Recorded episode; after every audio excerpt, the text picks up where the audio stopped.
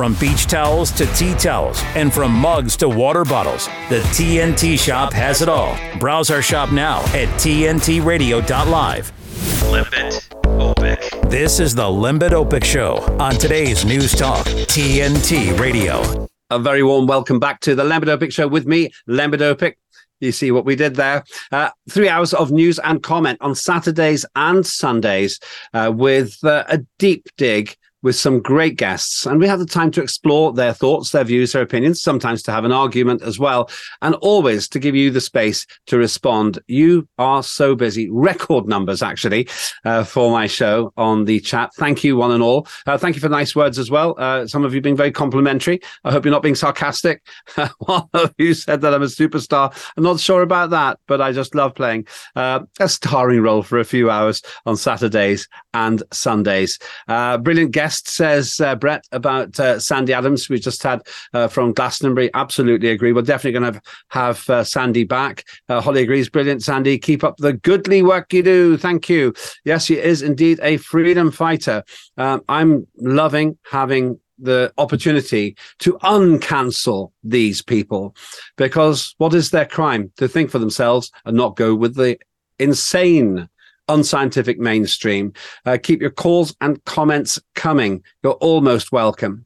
Now, uh, coming up in the next hour, we'll be talking to Sam Rapp, who is a performance artist and activist, and one of the nicest people I've ever had the honor to work with in the world of culture. But for now, we're going to a war torn continent called the European Union.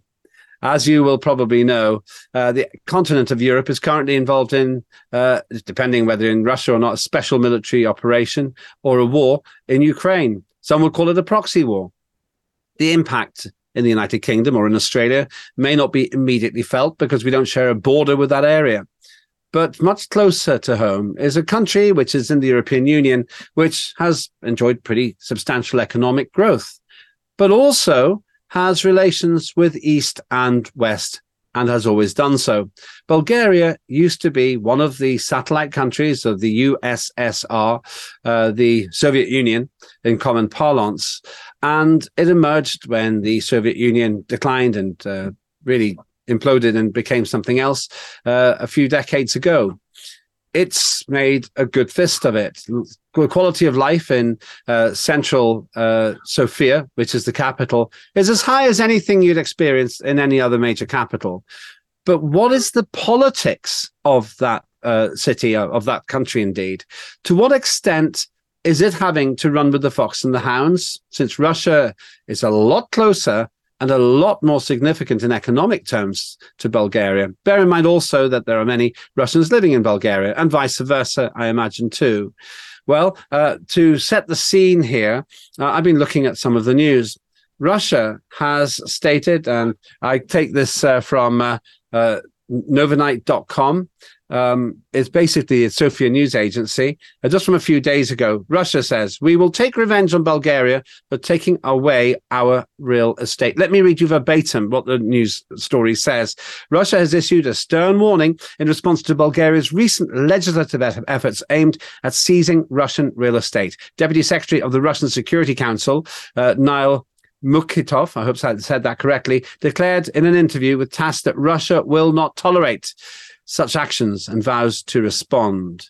It seems, therefore, that there is an economic and potentially more sinister intent going on here as a direct result of Bulgaria's apparent support, weak or strong as it may be, for the special response to the special military operation in Ukraine.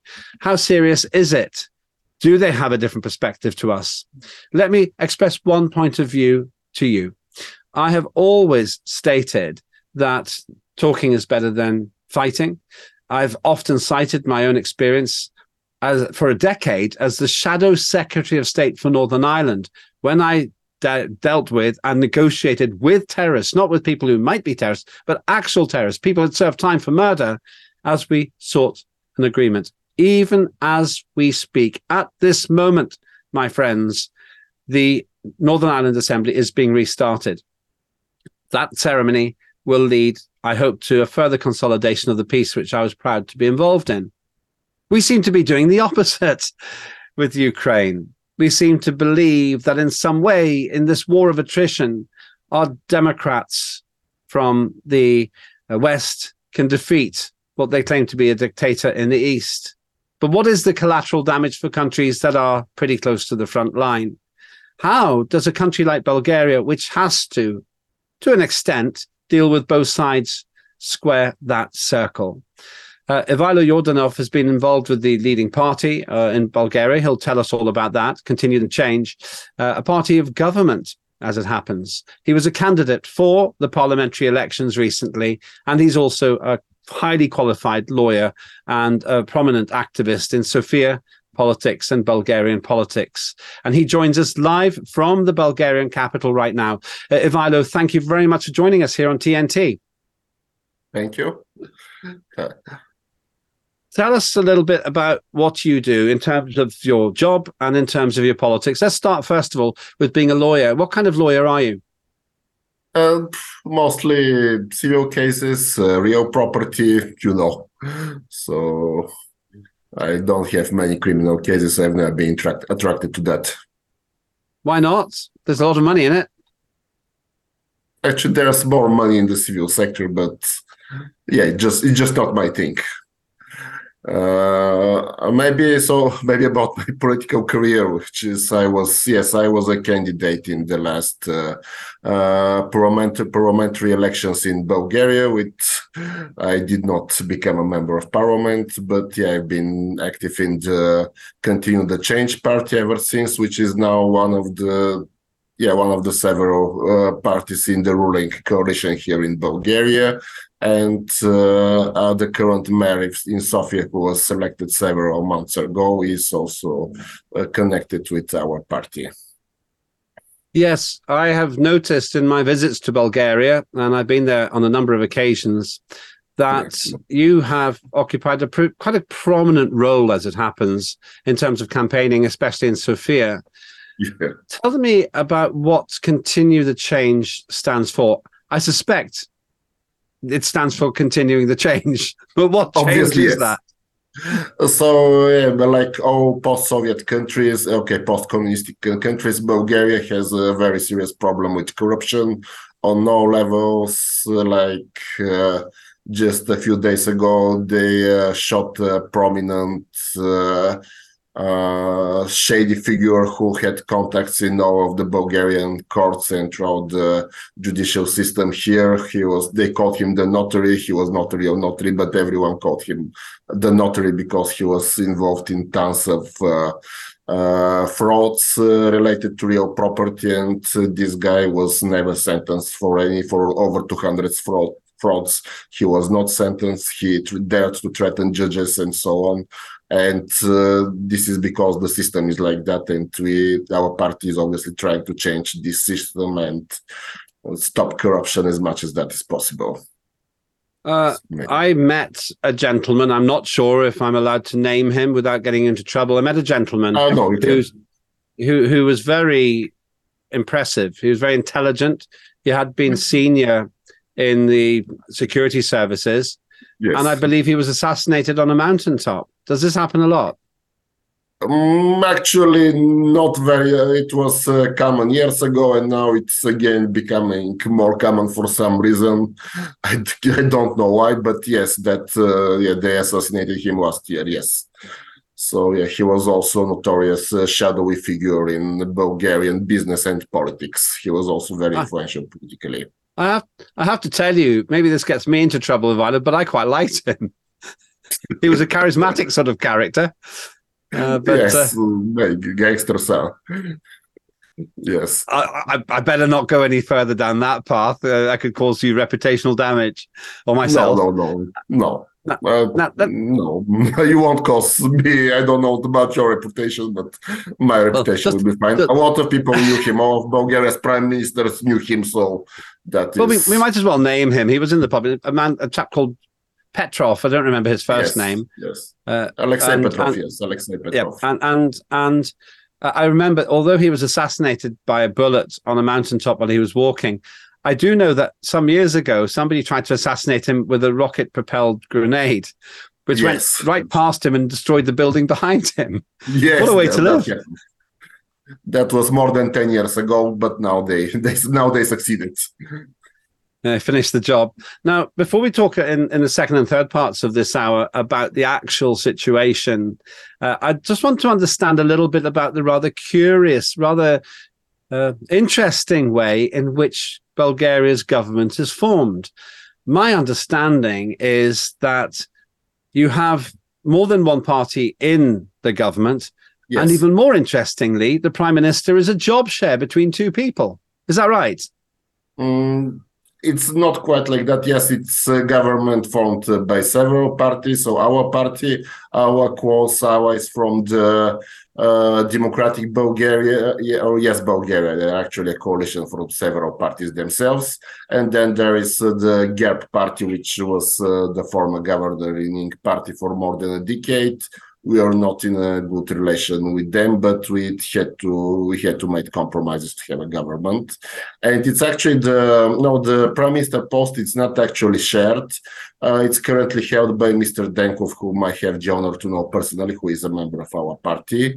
And next month he's scheduled to leave the post the position to uh, miss uh, mrs gabriel from the GERB party who to be honest is also a highly qualified uh, professional he was uh, in the highly yeah highly positioned in the european union so a politician from the career, as they say. So yeah, he, I can, she's definitely qualified, unlike other other people from the GERB party. So yeah, it is. Uh, yeah, it, it's really just it, there's it's uh, there's a rotation. So the uh, now it's now our prime minister, and then the pri- GERB prime minister will replace our prime minister, but they do not actually share the, the position. Right. Well, they any do. They just don't. They don't do it at once. It's six months Yes, on, six months off, by the looks of things. No, it's like uh, I believe uh, I don't know. yes you'll hold the position for six months, and then uh, I don't know what will happen. I I think no one knows. Hmm. But yeah, that's the arrangement for the moment because we had great difficulty forming uh, government. We had several elections in two years, and yeah, that was the only choice. Uh, does this, as I say, we will talk about the policy areas in a moment. Yes. But does this cause uh, inconsistency in how the country is run? Because if you have person A as prime minister for six months and person B as prime minister for six months, then surely the policies will move around. Uh, actually, um, uh, we don't know how this is going to work because no one has tried it yet. So we'll check how it how it's going. So this is a great big really experiment. It's a great big experiment in proportional representation of Ivaylo. Yes. Does it bother you? Uh, yeah. Uh, yeah, we, we have tried lots of experiments in our political system. They are not working very well, but uh, maybe they will work eventually out eventually. We also actually they recently changed the constitution, and uh, hopefully, actually, uh, many of the changes have not been implemented yet in practice. So we'll see how they will work out. I, I visit uh, Bulgaria quite often and I love it. I think Sofia is a beautiful city. It has optimistic people. The food is Mediterranean and healthy. And Yeah. it's got a youthful sense of purpose. You're doing something right because you know, every time I come back to London, I think, why am I not living in Bulgaria? Oh come on! It's true. You haven't been to Britain, you don't know. it's I, I, I, Uh. maybe I, it sounds like I'm working for uh, uh, maybe I'm working for the Bulgarian Tourist Board. You also have one of my all-time favorite singers, Galena. I yeah, I know about that. I, I'm sure. I believe she'll be glad to meet you. Maybe next time when you're here, we'll try to arrange something. I'm going to hold you to that. I'm going to hold you to that. As a lawyer, you must be good for your word. Galena for Prime Minister. That's what I say. Just before uh, we go to a break, in terms of the stability of Yeah. the Bulgarian system, you did have that series of elections. Now it seems that a country which emerged from decades of Soviet rule has made a successful transition to uh, democracy. Even if you have lots of elections, it does seem to me that the public decides who runs the country. Is that an illusion or is that real? Uh, well, yes, you can say that. Though again, with the difficult formation of the current government, it's many people were this unsatisfied. Many many people. So, and it's not particularly stable. So you'll see how this will work out. So again, and, uh, from our our party is not very satisfied. We were hoping for that. Yeah, that we'll get more votes, but yeah, maybe you can say that's what the public wanted, the, what is what the voters the voters wanted. So yes, and, and and leading us into what we'll talk about after the break in a few minutes. To what mm-hmm. extent does the trouble in Ukraine influence Bulgarian politics and potential tensions between the political parties in the Parliament of Bulgaria? Uh, yes, it has been a very influential topic uh, uh, because uh, maybe I'll explain that this after Bulgaria has uh, very uh, tight connections with Russia in religion. we are Orthodox Christians. In language, Bulgarian is almost the same as Russian. In historically, Bulgaria was liberated from Turkey by the Russian troops. So yes, it was just point one example. we actually still have it. Uh, we still have a monument to the Soviet army in Sofia. And uh, our party, which is pro-Western, and particularly our allies from yes, Bulgaria and Democratic Bulgaria, they said that they want, they promised their voters and we promised our voters that we'll have this monument demolished because, yeah, the pro-Western part of the society wants this the Soviet monuments demolished but uh, there is also influential pro-Russian vote, particularly the ex-communist, the former communist party, which are still quite influential, and they, of course, defended the monument. Uh, in the end, uh, we had uh, they had only the statues uh, uh, quickly removed. The postament, the yeah, the base of the monument remains there, it's still standing, and this has actually made it very difficult to form uh, the um, majority in the Sofia Municipal Council because now the so ex-communists have blocked the workings of the municipal council in Sofia. They said, no, we cannot back you, no. After you destroy that, the monument, no. And that's where I want to continue in a few minutes' time because yes. unlike the United Kingdom, and unlike the United States, you live near to the front line of the troubles yes. in Eastern Europe. And I want to explore in, in an honest way how you, as a professional politician and also as a professional lawyer, see the present and the immediate future. Uh, we're working today uh, to understanding what the conflicts on the continent of Europe look like from a ringside seat with Ivaylo Yordanov. More from him and me, Lembit Öpik, right here on TNT Live in a moment. TNT's Patrick Henningsen. Hamza Dahdouh was the eldest son of the Gaza Bureau for Al Jazeera, Wael Dahdouh, who previously lost other family members in Israeli bombing raid. And we would say that this is probably, in terms of conflicts, uh, this many journalists have been lost, uh, killed, injured, in the whole of the Second World War, and that lasted uh, a number of years. And only in the last three months are we scraping 100 on the uh, journalist uh, fatality list, which is coming fast and furious out of Gaza. Patrick Henningsen on today's News Talk, TNT. The Light is Britain's far right conspiracy theory paper spreading hate and vicious lies. No, that's what the BBC say. The Light is the only national newspaper bringing you the real news and informed opinion on what's really going on today. You can subscribe, order copies, submit articles, and read back issues on our website, thelightpaper.co.uk, and see for yourself why the establishment are so worried about the uncensored truth getting out to people every month. The Light Paper. Not for right, just right so far. Thelightpaper.co.uk. Ladies and gentlemen, today's news talk. News and information. TNT Radio. Welcome back to the Lembit Öpik Show here on TNT, where we dig deep into affairs of the day from all over the world. We share facts, we share opinions, and we separate the two so that you don't have to guess what's propaganda and what's truth. Of course, I strongly encourage you to make up your own mind. Don't get spoon fed by us, however persuasive you may find us. Uh, there's a great chat going on uh, at the TNT site, TNT Live site. Just go to it. Uh, it's so interesting. Uh, the conversations often go in different directions to what I'm discussing. Uh, and I do say that uh, you may find great value in following what is going on there. Some very long comments. Holly's got a rant there, which is very interesting about Moscow. Uh, definitely recommend you have a look at it. It's a really interesting thesis, Holly. Uh, really got to get you on the show sometime. I'm going to keep asking you.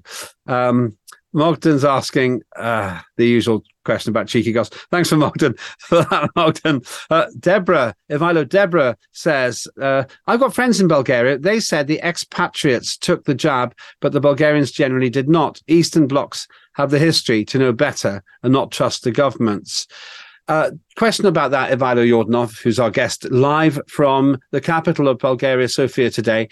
Uh, when it came to the lockdown, to how much did uh, that affect Bulgaria? Did you just lock down and sit at home like Britain, or did you take a more practical approach?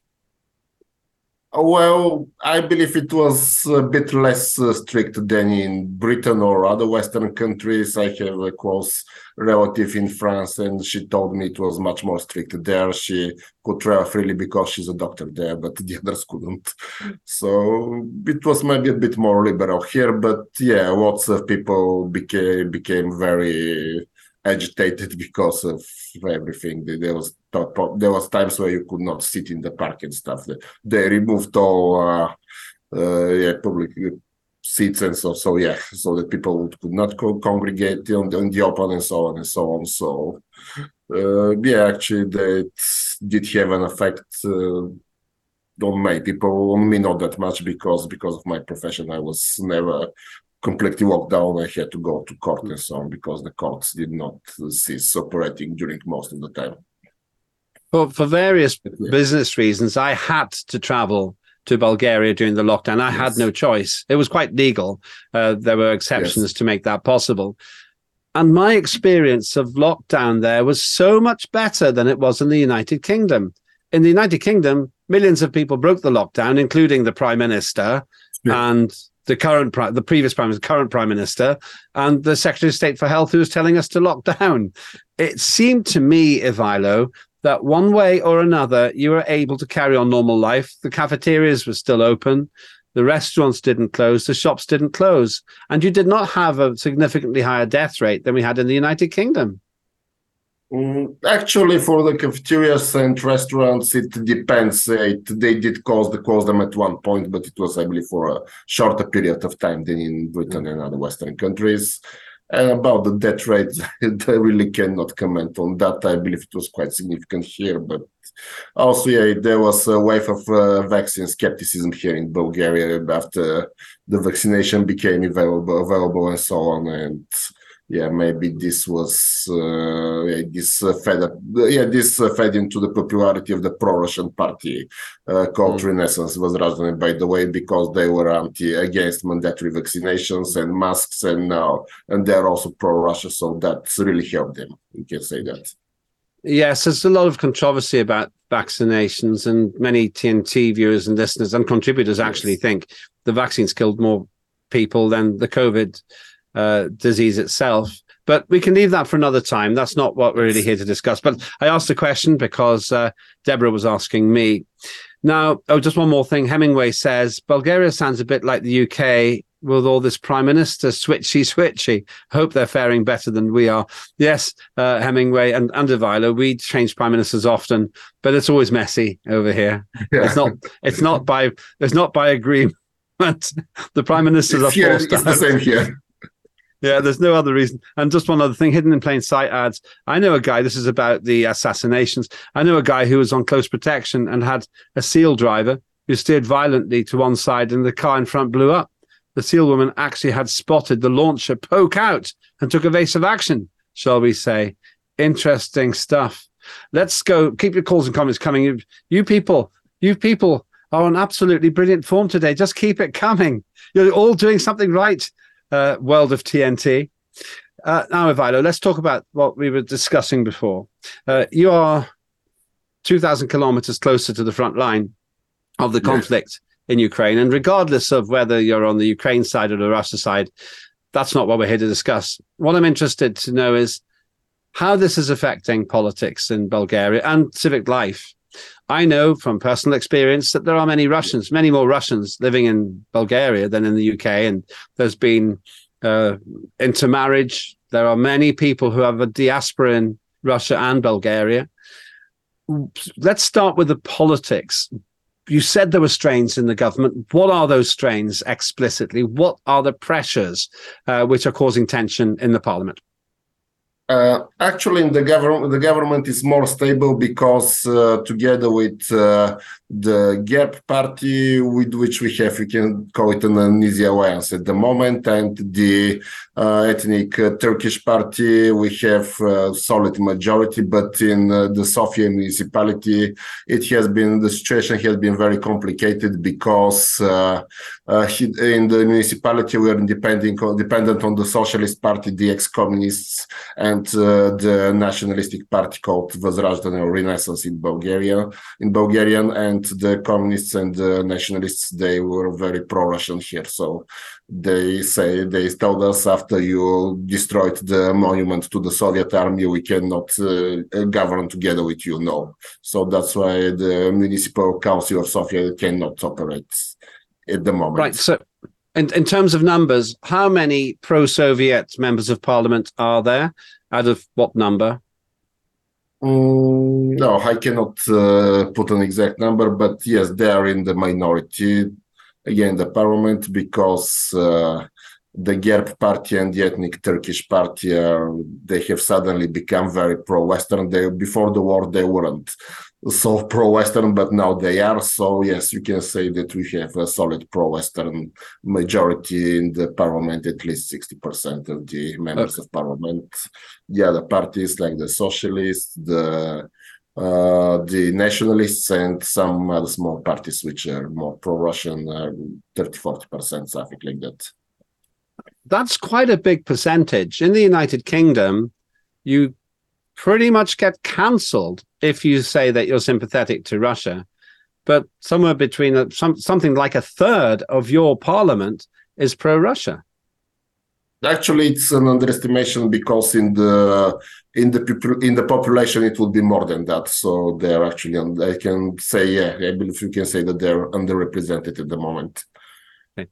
And you said now, in terms of the city of Sofia, you said there is real trouble there for the same yes. reason now we're getting to why you're on the show today because I saw this story that Russia is saying it will take some kind of uh, retaliatory action because of some legislation which threatens to take away Russian owned real estate.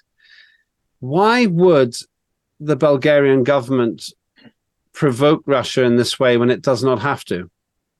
Yeah, I can explain more about that uh, because that's really a very specific case. So I should start from there. There is uh, a river called Kamchia on the which enters the Bulgarian part of the Black Sea. It is not a very big river, but uh, it has uh, very both banks of the river have very dense vegetation. I've been there. It's like a jungle. It's really like those Vietnamese movies. You take uh, when you take the boat ride in the river. It's like that. You see the jungle on both sides of you, and you expect someone to ambush you from the trees. So yeah, exactly. It's exactly like that. At least during the summer, and uh, it is uh, in the forest. It is very thick forests around Kamchia River that uh, one of our previous government actually it was believed no it happened under the socialist government under the socialist government of mr stanishev they uh, gave a huge uh, swath of the for- of the forest on the river bank to the uh, to the city of Moscow. Yeah, it was uh, property made property of the city of Moscow and uh, the Russians uh, made the built a closed complex there. It was totally closed complex. You cannot enter if you're not invited there. So no one knows, no one knows what they're doing there. But um, yeah, it was. It's in the forest. You cannot see what. Yeah, totally cannot see what's going there. And uh, this uh, deal between uh, the Bulgarian state and the city of Moscow, it uh, has periodic- periodically inflamed tensions here. The pro-Western parties want uh, this, uh, yeah, the property to be returned to the Bulgarian state. And now, with the current international situation, they have taken measures to have uh, this property returned to Bulgaria. And uh, yeah, of course, the pro-Russian parties are opposed. Uh, we'll see if that you if we'll see if that will work out because the the actual legislation has not been voted yet but uh, yeah, we, they have we have taken measures to have this uh, this complex returned to Bulgaria. Mm, Now- actually, I believe it uh, has been bankrupt in the. It's near bankrupt, uh, but it has become, become nearly bankrupt in the last years. But it is still Russian and still totally close to Bulgarians and pretty much everyone who's not invited. Yeah, Now, now this seems to me a dangerous game because yeah, one day the conflict between Russia and Ukraine will end, but Yeah. that can leave a bad memory in Bulgaria. And I know from my research for the show today that Bulgaria and Russia still have some trade. If Bulgaria wants to be in the front line of good economic progress, why create a bitter memory about this one premises, which it sounds to me could even be a symbolic matter rather than an economically significant one. So again, it's not totally symbolic because it's quite a big area. It's really like, uh, yeah, hidden in the jungles of Kamchia. It's really like a villain's base, uh, base in the James Bond movies, yeah, something like that. So yeah, it's not totally symbolic, and uh, but yeah, it's uh, the attitude to towards Russia here, as I thought. I have told before, is very divisive topic in Russia because uh, the ex-communist party, the nationalists, they're very sympathetic to, uh, towards Russia. They don't. They're anti-Westerns. On the other side, the pro-Western parties are against Russia. They say Russia is pushing us back, so that's why we are not a normal European country. And it's it's a very divisive topic, particularly after the war. Um, and yeah, we have economic connections. We have many Russians and now Ukrainians, especially Ukrainian refugees living in Bulgaria, especially in Varnania, where the Kamchia base is. So yeah, we have shared coach coaches history with Russia. We have also many Bulgarians living in Ukraine, especially they were settled there by the Russian Empire. So yeah, I believe Bulgarians are maybe the largest minority there. That's pretty known fact. So it have Right. yeah, it's a, So- so, there are so many problems together. So, so for the benefit of, of uh, the reason you're here is because I think our global audience will be interested in this as a sort of test case, which can be copied and pasted maybe to Romania, uh, to Hungary, to other countries, which uh, maybe Estonia as well, which I know quite well, Latvia, Lithuania, and as a test case to what what the, the immediate future on the continent of Europe could look like. And it Yeah. leads me to a very direct question. If four out of 10 Bulgarian citizens are actually pro Russian or maybe more, Yeah. why would the government seek a fight with Russia? That's bad politics, isn't it? Uh, Well, so again, this is a test because the anti-Russian voters were mostly younger, more urban, particularly particularly in Sofia. They want to see, like they say, we, we told us you will demolish that monument. So now we say, okay, you see, we demolished the, the Soviet monument. So that is, of course, the anti-Russian voters want to see that some action from the politicians they voted in and vice versa. Was the this maybe sounds like a rude question to a senior politician, Ivaylo, and I do not mean to sound rude, but was the demolition of that statue an effort by Bulgaria to win popularity with Western countries? Maybe that as well. Yeah, it's uh, mostly the Uh, anti-Russian voters at home, but that as well. Yeah, have to show that we are pro-Western at the moment. So yeah, the government definitely tries to show how pro-Western it is. Does does this a lot? Yeah, there's a very similar thing happened to Estonia, the land of my my mother and father, where they moved. They didn't destroy a, a war monument, but they moved a war monument from a central place in the city to basically a park to a place where you had to drive to to get to, Ah. and that caused a lot of distress to the Russians. And many said that was a bad thing to do because it just it just it brings up old me- old bad memories and old disputes. Would it not be better if Bulgaria's parliament said we are where we are, we understand that there's this conflict, it's not our fight, and instead of sending I think hundred personnel carriers to Ukraine, which you have done, instead of that you simply say we're going to sit this one out. Yes, I believe there's definitely this pressure from inside and outside uh, on uh, the politicians to show how really pro-Western they are. I can uh, because I personally know the uh, regional, yeah, the province governor of the city of Sofia, not the mayor, the governor. She's also from our party, and. Uh, everyone lots of people accused her of de- destroying the monument uh, they even sent threats to her and i know that she this was not her cause she was interested in sports and school and such, such things uh, she didn't have the monument demolished because uh, she was under pressure from other people. It was not her cause at all. If she could she would not have done that but uh, they, she had to. Well, she was only obeying orders is a phrase with a bad reputation, I have to tell you, Ivaylo, especially in European politics. Uh, has the has the Bulgarian parliament done enough? Is it going to stop making these uh, symbolic gestures? And it is a symbolic gesture to demolish a, a monument, or does it have more in store? In which case, the threat coming from Russia could increase. Mm, I honestly don't know, but yeah, there is pressure to do more. So particularly in the mili- with the military aid we're sending to Ukraine, you hear various things about that. I know that we'll be uh, sending some machines very recently. We are already sending ammunition, and it's from the beginning of the war. But now they will also send some more machines. So yeah, there is definitely there definitely is pressure to do more. And Stay with us. I don't know how the, that will end.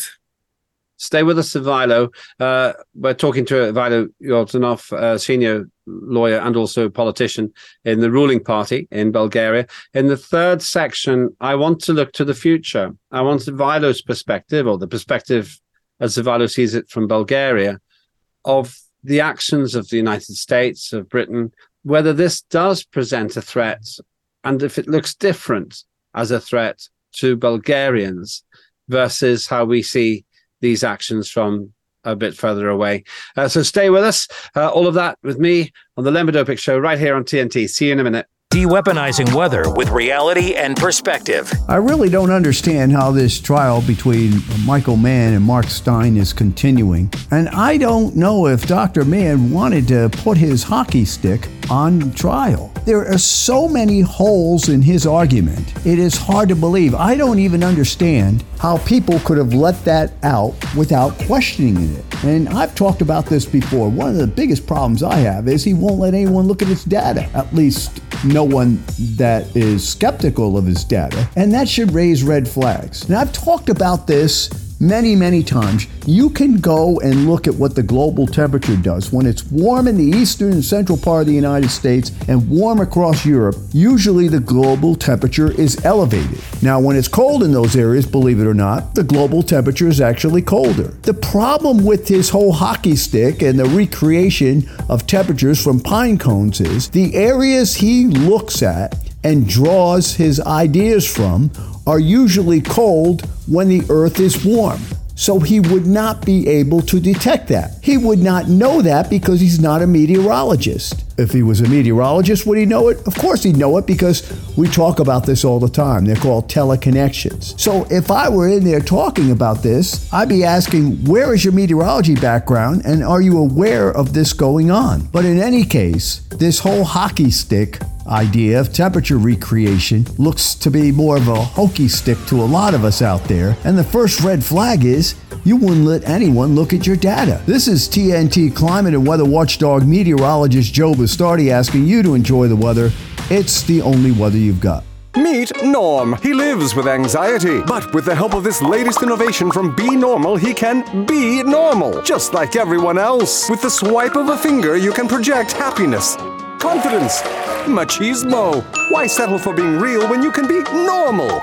The Normal Maker, new from Be Normal. This item doesn't really work because there's no such thing as normal. We're all different. What we like, how our brains work. In fact, one in five of us live with mental illness. Don't filter who you are. Start by talking to someone you trust. And remember, there is no normal.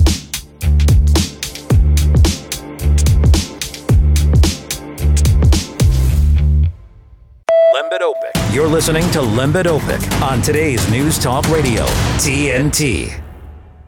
Lembit Öpik with you for another 75 minutes. Uh, Ivaylo Yordanov live from Sofia, the capital of Bulgaria in Eastern Europe, with us for another quarter of an hour. And Ivaylo, I can tell you, you have the chat really going. If you want to see all of it, uh, then go to uh, the TNT website. You'll find it all there. Get involved. Uh, have your say.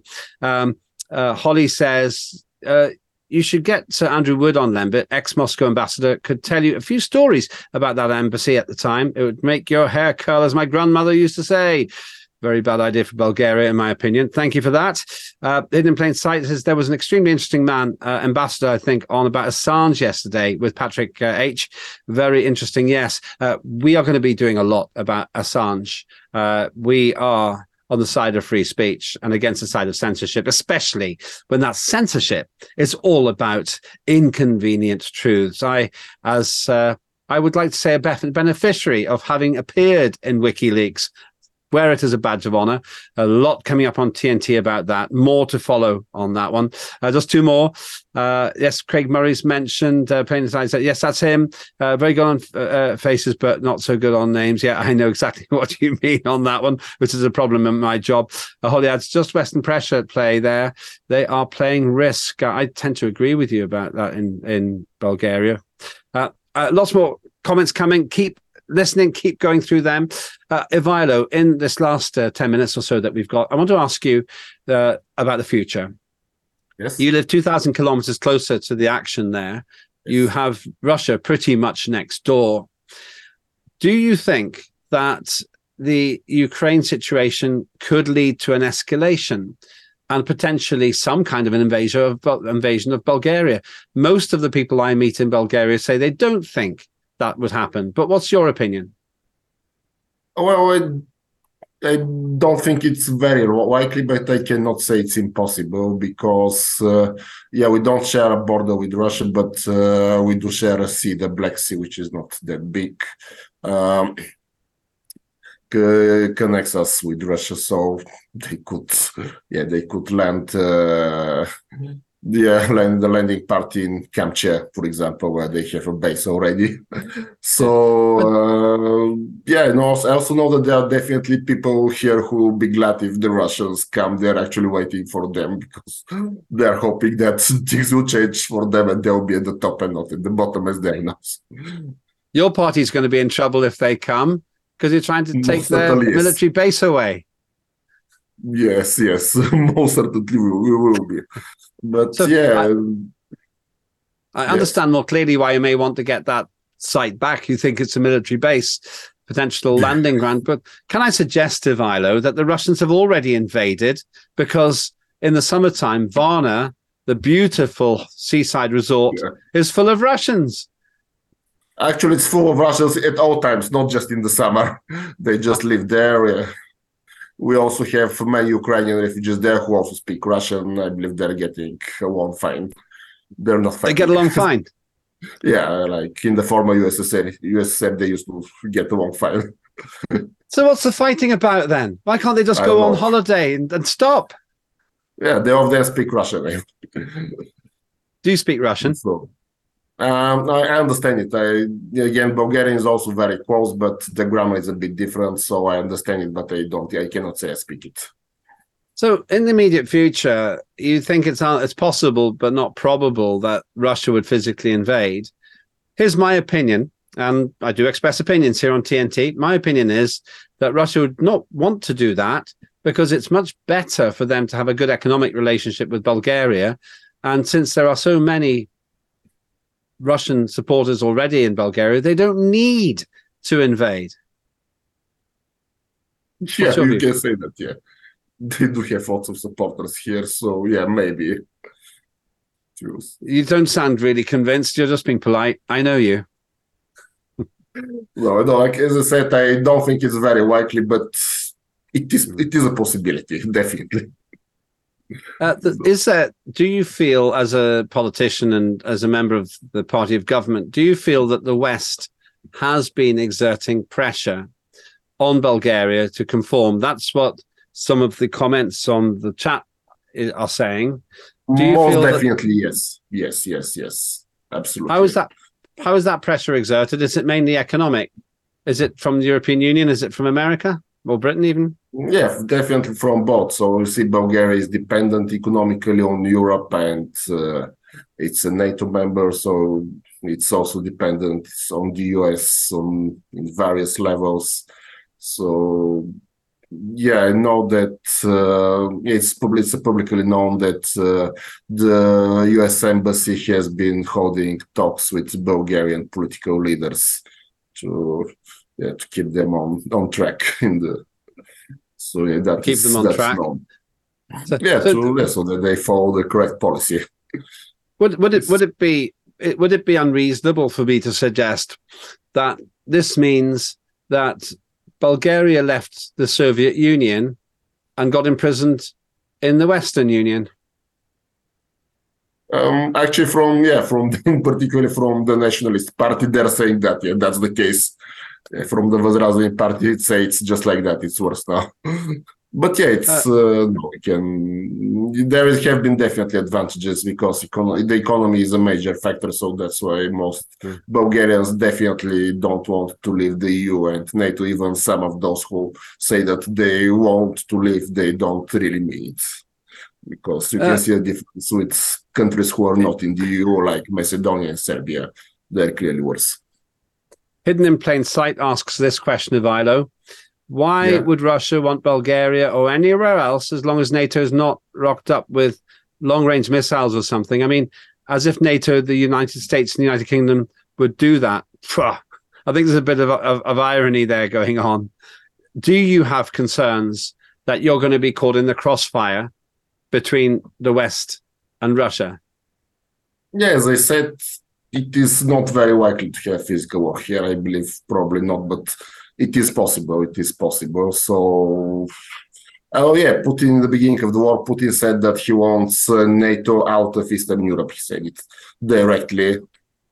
So it's like the likely new government in the US uh, in the autumn. We don't know what will. I don't know what will happen. We'll see. I don't know. Well, I wanted to. uh, That's, I'm glad you asked that because I wanted to finish on some big picture questions. Uh, Joe Biden, uh, president of the United States, now apparently, in my view, amazingly planning to stand another four years so that he'll retire when he's 300 years old, uh, or so. And Donald Trump, who sometimes gets on well with Putin, looks like the front runner for the Republicans. Does Bulgaria have a preference between Donald Trump and Joe Biden? Mm, so I believe yeah, our party would, our party is fine with Joe Biden, and yeah, we say we we can say we are more uh, pro-democrat, but uh, I believe yeah, most Bulgarians would prefer Trump because Why? because yeah, most Bulgarians like uh, politics like that, politicians like that. For example, our prime minister, uh, former prime minister Boyko Borisov, who was uh, in power for over ten years, and his party is still the biggest in parliament. He's yeah, you can say a bit like Trump. Uh, yeah, more East European sort of Trump, but yeah, they have some things in common. So that is popular with the Bulgarians and East Europeans as a whole. I believe that style of pol- politics and politicians. It could be that Trump, the maverick, could settle things very quickly. He said that he would end the war in Ukraine in 24 hours. Do you believe him? I don't know. Maybe I don't know. I cannot say. We'll see. We'll see. I think you're being very diplomatic. I think I finally, finally found the limit at which you follow the party line there. Very diplomatic. I salute you for that, uh, Ivaylo. Uh, and I'm not going to ask you again. I know I won't get a better answer than that. In terms of in terms of the European Union, I know that Bulgaria has been talking about entering entering the euro, which will immediately make everything else more expensive and property yeah. especially so. Uh, if Bulgaria gets closer to the European Union, will that not make it more difficult to stay close to Russia?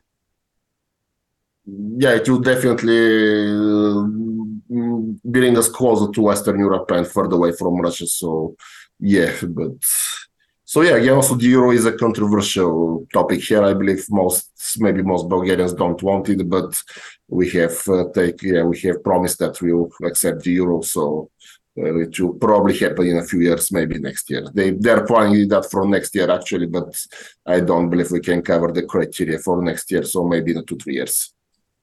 The criteria, some would say, being give all of your economic power away to Germany.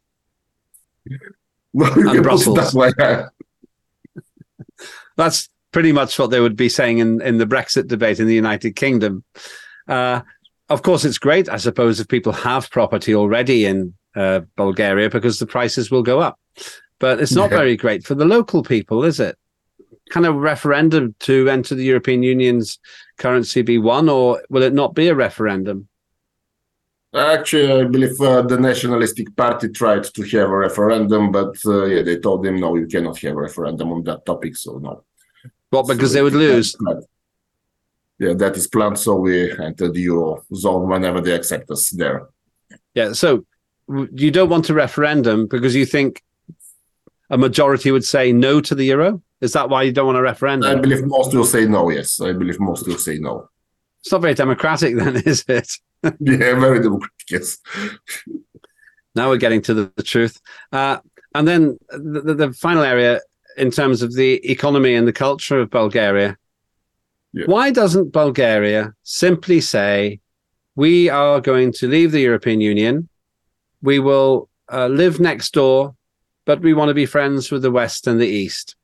And the reason I ask this question is because, as I've said on TNT before, it seems to me that the future is BRICS, the non Western countries, Russia, India, China, Brazil, all those big countries, Iran. Over time, although there is conflict now, those conflicts will not last forever, Maybe, unless we have a world war, of course, in which case none of this matters. but but eventually it will end. And surely then you should be in the growing empire rather than the declining one.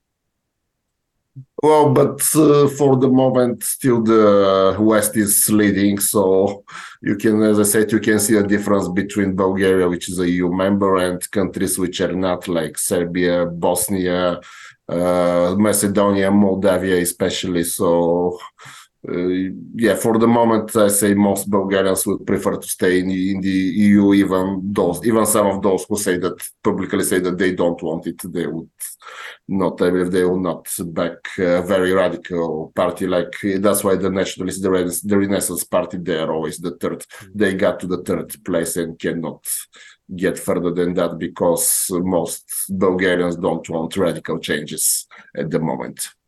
It's been a real pleasure to speak with you, Ivaylo. Thank you for giving us a central to East European perspective on things that it's not easy to see the way you see them from your front row seat uh, on the eastern border of the European Union. Let me ask you to do one last thing. You've got 60 yeah. seconds. For those people who have not been to Bulgaria, why should they come? Oh, uh, we have uh, sea, mountains, and wine. And Galena, very the good, pop singer. Very good wine. and a very good pop singer. You, you've promised oh, me you'll introduce. And Galena, of course. Yeah, you ha- you promised me you'll introduce me to Galena. I will keep you to that promise as soon as okay. I can come over there thank you, Ivaylo. It's always interesting to have you on. We'll probably have you on again uh, in some weeks thank to you. see how things have developed. Uh, that is Ivaylo Yordanov, who is a senior uh, politician in the party of government in Bulgaria that is uh, continue the change. And he's also a lawyer. Great value. And I think a pretty straight talker as well. I only felt one time when he felt constrained by the party line. That's not bad for a politician. Coming up in the next hour, we change gear. we talk to Sam Rapp. I haven't had her on the Saturday show before, but I I know her well. She is absolutely top quality value. She's dyslexic and she's made a merit out of it. She has great art. She'll probably share at least one poem with us, but more than anything, she has her finger on the pulse of human nature and she does it all with a smile. That's the wonderful thing about this longer show. We dig deep, not just into people's points of view, but into their character too. So stay tuned for the next hour. Uh, I'll be here right up till one o'clock. I'll get through some more of your messages very quickly. Uh, just one from Hidden in Plain Sight. Russia is doing very nicely now. Thank you, despite all the sanctions on naughty Russia. And Holly says, Is it wine? You and your pop singers, Lembit. Cheeky, cheeky. I'll see you in a few minutes right here on TNT.